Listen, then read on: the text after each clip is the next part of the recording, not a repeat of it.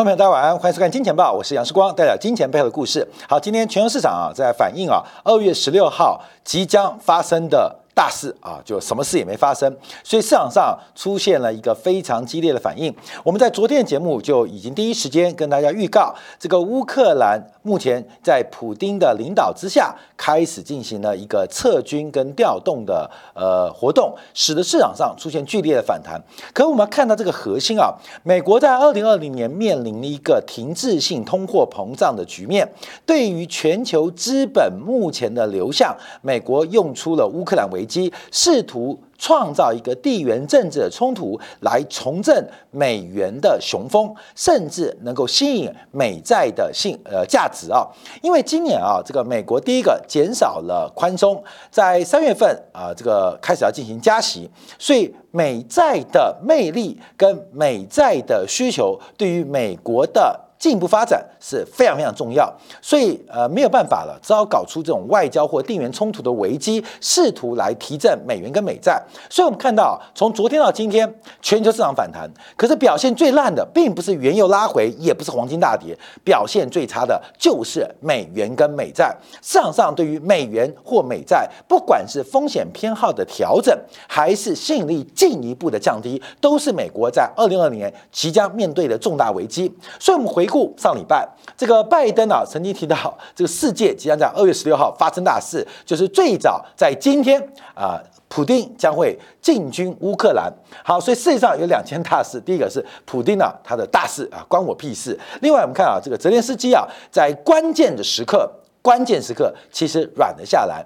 本来美国呃试图啊这个在背后引导泽连斯基对于普京对于整个乌东进一步进行军事压力，因为泽连斯基在去年的选举领导的政党是全面溃败。是全面溃败，而且乌乌乌克兰西部啊几个重要的这个联邦，基本上泽连斯基领导政党全部丢掉，所以泽连斯基目前是一个跛脚总统，但他内部也开始进行大举的抓捕异议分子啊，大举抓捕，在关键时刻，呃，一个是普京啊给予压力，另外就是泽连斯基主动的对乌东进行军事加码，可是泽连斯基最终。依然是软弱了下来。面对俄罗斯的大军啊，泽连斯基并没有扮演好美国代理人的角色。好，那我们就回来做观察啊。因为第一个，我们看到今年以来啊，这个拜登不断的对于美国经济喊话，而记住哦，美国股市。涨的是绿色，跌的是红色。今年以来，我们看到包括了微软啊，跌幅是超过十 percent，亚马逊跌了六 percent，包括了这个新能源车的代表特斯拉跌掉了十二 percent。今年以来，美国股市，特别是科技股跟成长股表现是非常非常糟糕。最后，美股靠谁来救？美股靠普丁来救，普丁的一个小动作，把美国股市搞得好嗨好嗨哦！这个真男人呐，对于美国股市的投资人带动了荷尔蒙的情绪，所以昨天晚上。啊，到今天的电子盘，美国股市维持了一个强势反弹的演出，所以美国股市的多头总司令绝对啊，就是普丁啊，这个绝对是普丁领导。那美国股市的空头总司令就是拜登继续讲错话、做错事，所以。普丁一个动作哈，影响了美国股市，影响了全球的资产价格。我们要进一步做分析啊，关于这个后续的变化会有什么样的影响？我们先看普丁的表态啊。其实普丁自始到终对于乌克兰的冲突，他就一直没有做出鹰派的表示。在昨天呢，他又跟这个俄罗斯的总理在莫斯科会晤，继马克龙之后，这个莫斯科呃德国总理这个肖兹啊也来到了莫斯科跟普丁沟通。所以这一次啊，普京给足了法国跟德国面子，一个是即将大大选的法国，一个是刚刚选完的德国，普京给足了面子，而且普京特别强调，这个呃欧洲跟俄罗斯的能源的交易非常重要，非常非常重要，进行了一个利益捆绑，而且进行了外交的红利的。给出啊，所以这个肖兹啊，他说非常高兴，欢迎俄罗斯的撤军，缓和紧张情势的好迹象。我们希望还有更多更好的迹象。所以，我们看到普京提到，他说啊，他会用战争解决纷争吗？他说当然不想，我们已经厌倦了像咒语一样对我们重复的威胁。但俄罗斯已经准备准备好进入谈判轨道。所以，这一场外交的在乌克兰的一个变化。普丁是拿到了高分，而德国总理肖兹，特别是法国总统马克宏，基本上在这次是得到满满的加分。那会不会对于马克宏即将面对的选举，面对肖兹的这个多党的联合执政？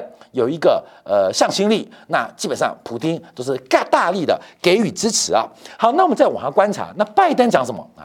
拜登继续搞，在呃今天凌晨四点半的时候，白宫发表了全国谈话，他说啊。无论在乌克兰发生什么事，我们都准备好了。那事实上，拜登还是警告美国人啊，因为这个乌克兰的问题，俄罗斯可能会不断不断的进退之间。所以，我们看拜登仍然不放弃在乌克兰来进行挑衅的动作。好，那我们回到重点。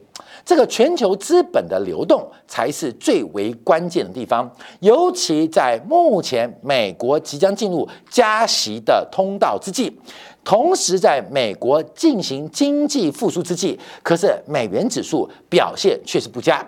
我们看到过去一年以来啊，这个美元指数在这个美国白宫的一个呃外交的辞令跟外交冲突的引导之下。不断的变化，我们看到，包括从去年呐，这个五月份撤出阿富汗之后，这个美国就不断提到俄罗斯要攻打乌克兰，不断的威胁这个呃全球的投资人啊，俄罗斯即将攻打乌克兰。我们从一次大战跟二次大战，从几次的世界的冲突，最终受贿的都是美国，受贿的不仅仅是资金。受惠更多的是人才，所以美国啊，它常常利用战争这个工具跟战争这个事件，得到大量的人才，得到了大量的资本。这一次我们看美元指数啊，也在整个乌克兰危机当中，似乎在之前受益不少。所有人都认为乌克兰这场战争非打不可。非打不可，所以我们在礼拜一特别做出了这个六十一甲子的循环。古巴危机冲突拉到了极致，但最后是打不起来的。这个冲突拉到了极致，但真正的战争是打不起来的。不能想象两个具有核子武器的大国会因为一个地缘的冲突而爆发剧烈的战争。所以我们看到这一次啊，当乌克兰、俄罗斯撤兵之后，第一个。反映的就是美元的下跌，在今天啊，美元指数继续的一个走弱，所以该强不强的美元代表什么意思？我们要从另外这张图做观察，就是全球资本对于美元资产基本上目前的吸引力正在不断的下滑。好，我们从这张图可以看到，这美国国债的价格啊，呃，从去年八月份开始啊，美国国债就持续走低，但在十月份正式开 taper 之后，美元指美国国债的价格。探底的速度更快。在过去一段时间，尤其今年以来啊，这个乌克兰的冲突是美国吸引国际买家对于美国国债进行购买或创造需求一个很大的诱因。这个全球的有钱人要寻求资金的避风港，美元资产。特别是以美元为代表的核心资产就是美国国债，而只有美国国债得到全球的需求，这个资金的流转才可以。美国是双赤字，财政赤字跟贸易赤字，资金是只出，但要怎么进，就要靠国际的债权人跟国际的投资家。进行资金的回流，让双赤字能够延续下去，不能财政赤字、贸易账赤字，美元大举的流出，资本的流出，透过消费的方式，透过投资的方式离开美国，可是回不来。那回来怎么办？回来一个指标就是美国国债它的需求。跟拍卖的结果，那美国国债价格是最能反映出资金能不能回流的一个重要的一个证据。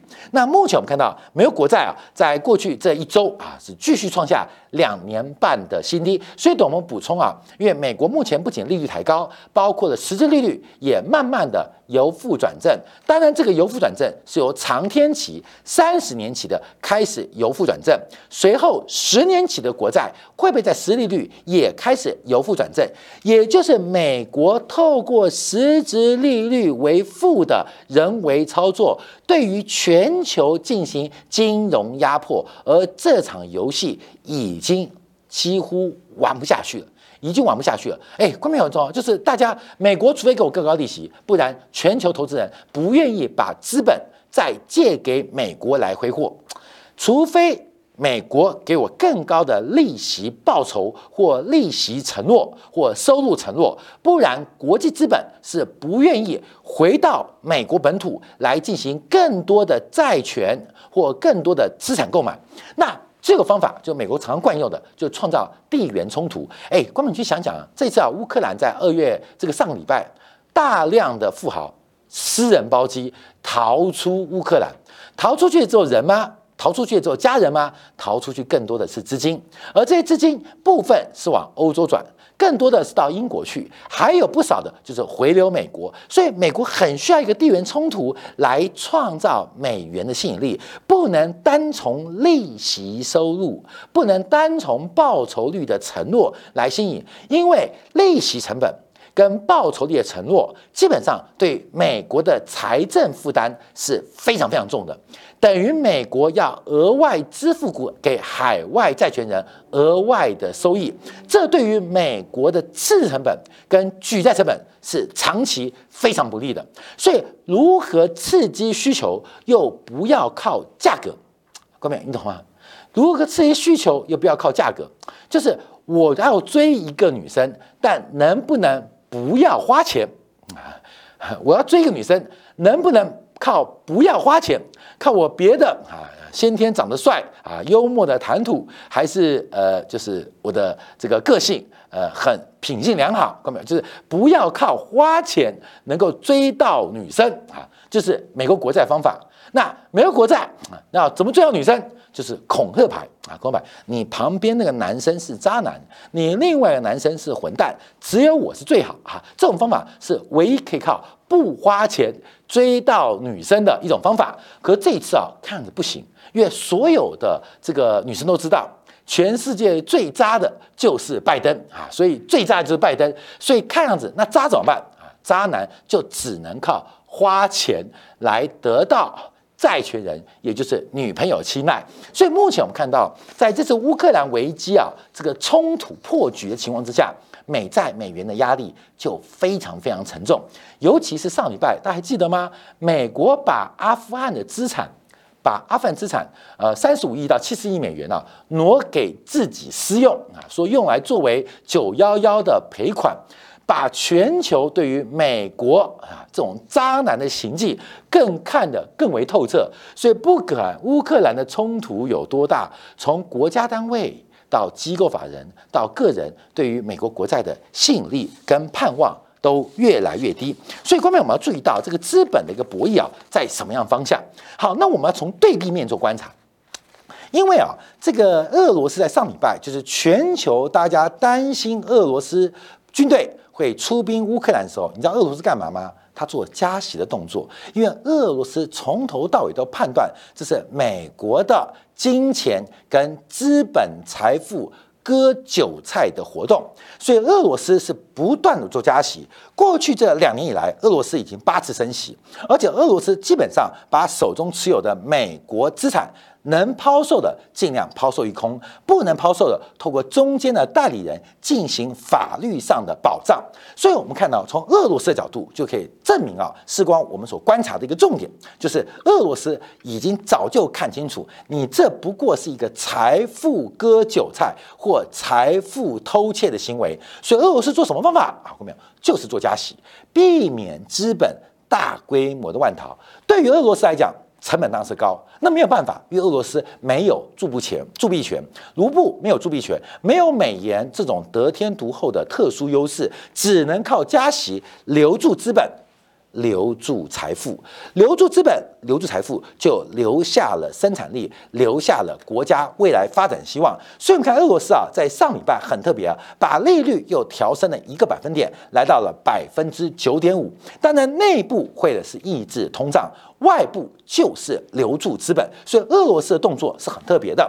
好，那我们再从啊这个二月十五号，从危机前到危机后，乌克兰危机越演越烈。从今年以来，我们看最明显的就是美元指数啊，这个美元指数的一个表现是主要大型货币表现最好的。那乌克兰危机冲突破局，第一个倒霉的是什么？美元指数。所以这个。乌克兰冲突的破局啊，会使得什么？美国今年的紧缩步调可能被迫要加快。为什么被迫加快？因为就像渣男嘛，大家追一个呃漂亮女生，那大家知道美国是渣男，渣男有渣男方法，就是送火箭啊，送游艇啊，送房、送表、送包、送车。那这什么意思？就是给予。它的资产的报酬率或承诺报酬率要比之前高更多啊，要高更多。所以，我们从我们昨天就提到，从乌克兰危机前、乌克兰危机之后，我们可以看出这场金钱背后的故事。外交的冲突是政治的衍生，而政治是怎么形成的？是生产关系的底层结构所形成的。政治架构，所以从这个变化，我们看到这次乌克兰冲突啊破局，受伤最大的基本上就是包括了像美元，包括它的联盟，包括日元表现是比较差的。好，那我们再往下观察，那看卢布喽。那卢布今年压力是非常大，虽然在这个油价不断走高，让整个俄罗斯在国际收支跟财政收入得到大幅度的呃这个好转。可是仍然遇到极大的贬值压力，所以俄罗斯第一个对内是升息，对外就是不断的用外交谈判来试图消弭美国为首的一个威胁啊。所以卢布在今年啊，其实虽然它是贬值的，可是控制的还不错，尤其是过去几个礼拜。过去几天，俄罗斯终于出现了一个止贬回升的一个发展。好，那我们再从股市的角度啊来做一个观察啊，因为最明显的是俄罗斯股市，今年以来啊，俄罗斯股市跌惨不惨？跌得很惨。今年以来，俄罗斯股市跌掉六点一 percent。乌克兰啊，这个俄罗斯一撤兵，昨天一天就几乎全部涨回来，就一天就涨回来。财富的转移可以反映在价格的下跌之下，而财富的留住甚至回流也可以反映在价格身上。那相对于美国进入了一个停滞性的通货膨胀，美国到底要用什么方法？我们看昨天几个公布几个数据啊。第一个是纽纽美联储纽约分行所公布的，我们所俗称的叫帝国制造业指数啊。虽然从十二月份啊这个零负的零点七回到三点一，可是是大幅的低于市场上的强劲反弹的预期。所以美国目前很明显面临到叫滞，等一下讲涨，停滞性的物价上涨叫滞胀啊，叫滞胀。叫停滞。从纽约美联储昨天公布最新数据，从制造业采购今年的领先指标，美国目前仍然有停滞的危机。这个停滞是发展的停滞，是经济成长的停滞。好，那我们看一下，那账呢，就是一月份的 PPI，昨天生产者物价指数啊意外走高，越越升越越涨幅啊，这个是来到百分之一，是创下八个月新高。所以美国目前的生产资料。美国的生产者物价指数仍然是在升高当中，而且是加速升高。那年增率是高达百分之九点七，一月份比十二月份月增率是百分之一。所以我们可以看到，从月增率的角度是创下八个月新高。月增率是年增率，等于是微分的概念。关面我们可以看到，目前美国的物价数据似乎不太可控，不太可控。所以前面。由纽约美联储再度证明美国的滞。从 PPI 处观察，美国的账仍然没有解决。美国的账仍然没有解决，所以基本上美国这个停滞性通膨胀这种滞胀的一个问题。基本上会给美国经济乃至于全球经济带来极大的麻烦。好，最后我们观察，这慢慢开始影响到美国上市公司的红利。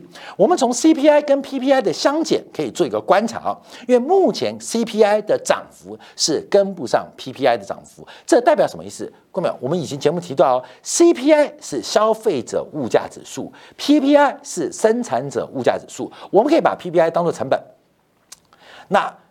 个 CPI 当做销售啊，当做销售到销售收入，所以一个是销售的价格，一个是成本的价格。当 CPI 的增幅低于 PPI 价格的增幅的时候，就代表销售的产品涨价是跟不上成本的涨价。我们之前常常利用 CPI 跟 PPI 的相减这个剪刀差来观察宏观经济企业的盈利的呃这个预测跟模式啊。啊，这是个非常精准，而且非常简单。我们可以从宏观经济，可以大胆的预估，今年的 S M P 五百美国股市的盈余会出现明显的放缓，明显放缓。那当然，我们上礼拜从美国银行的报告、高盛报告都提到，今年美国企业的盈余增速会大幅放缓。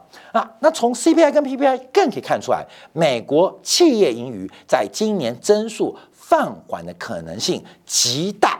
甚至不仅是放缓，可能会出出现一个衰退的局面。这个衰退局面，所以股价就两个，一个就是现金流，一个就盈余，另外就是风险偏好。第一个打掉第一只脚是美国今年的盈余增长性不仅放缓，可能衰退。第二个风险偏好，在美国的收缩的条件之下，基本上。压力也非常非常沉重，所以我们可以从这边观察，美国经济经济啊会非常精彩啊。好，那我们要观察啊，就是目前利率是持续弹升，这个实质利率啊是创下十年新高。我们是用长天期、三十年期的这个抗通胀债券，就是对于利率的判断，正是。由负转正，所以过去啊这两年多的一个实质负利率的局面，我们从长天期慢慢看到短天期。我们相信，当三十年期的实质利率由负转正，十年期也很快由负转正，而这个金融压迫的局面即将结束。压迫谁了？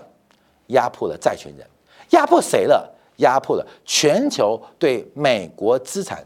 的投资人叫金融压迫，因为负利率环境嘛，而这个负利率环境的结束啊，负利率环境的结束，基本上会形成一个金融压迫的结束。尤其啊，关面我们看上个月报告，过去欧洲在欧债危机啊采取的一个压低利率的动作，在过去这几年至少超过三兆美金的欧元流向了美国的资产。留下美国资产，而在拉加德的讲话之后，在欧元的一个贬值之后，又形成了另外一个资金的一个倒流，就是可能预估未来几年之内有三兆美元的欧元流动性将会回到欧洲市场当中。从这一次马克宏，从这次这个肖兹跟普丁的一个谈判跟角度，就看到这次美国似乎喊不动他的盟邦。跟盟友，哦，所以要特别观察。好，最后我们要看到，昨天反弹最凶的是纳斯达克指数啊，那纳斯达克科技股指数弹的是非常凶。好，我们昨天节目就特别提到，关没有？昨天的低点就是一个关键转折。为什么？因为纳斯达克指数其实已经跌破颈线一万三千九，最低一度来到一万三千八以下。那昨天反弹重新回到一万四千一。那目前我们就看到两个位阶，第一个就是道琼指数啊的一万三万四千七。另外就是纳斯达克啊，纳斯达克啊，纳斯达克啊，那 N A 啊，基本上是一万三千八。下一次再来回撤，再来回撤，这是一个价格运动的右侧哦。这个利多低点一旦被跌破，就是美国股市我们大胆的研判主跌段的开始。再次强调，从昨天的下午节目、晚上节目，我们就提到昨天的反弹第一天，甚至我们把礼拜一的收盘价作为一个观察指标。当礼拜一的收盘价、礼拜一的收盘价被跌破的时刻，就会是美国股市主跌段的开始。那面对目前震荡，你可以等啊，过没有？因为一旦主跌段开始，主跌开始，过没有？我们刚提到这个乌克兰危机冲突。破局嘛？通常我们怎么办？我们讲天下武功啊，唯快不破；天下资产唯低不破。一个是分子的报酬率，我们用 I 啊来做计算；一个就是分母的价格来做计算。你要如何吸引投资人？一个就像利率一样越走越高，一个就是价格越来越低。所以，一个是美国的国债殖率不断冲高。吸引投资人或继续吸引投资人，另外一个是美国资产价格越来越低，所以一个是大跌，一个是利率弹高，只有这两条路。因为乌克兰危机破局，我们就看到美国在今年的操作当中是算是非常非常的幼稚跟难堪，而到底会对金融市场产生什么影响，则关要特别做留意。好，休息一下，回来我们在今天的部分我们要关注啊，今天早上公布的中国一月份的消费者物价指数低于预期哦，多低？低于百分之一，全球在搞通胀的时候，中国怎么掉入了接近通缩的危机呢？而这个消费者物价指数低于百分之一，比预期还来更低，代表了什么样的景象？消费者物价指数代表总和需求跟总和供给缺口，物价转弱，一个是供给过多。一个叫做需求不足，重要的不是需求足不足，而是需求不足的情况之下，我们从政策的对立面来观察今年的 A 股行情即将要趁势而起。说一下接下来部分，我们为大家做进一步解读今天中国的消费者物价数据。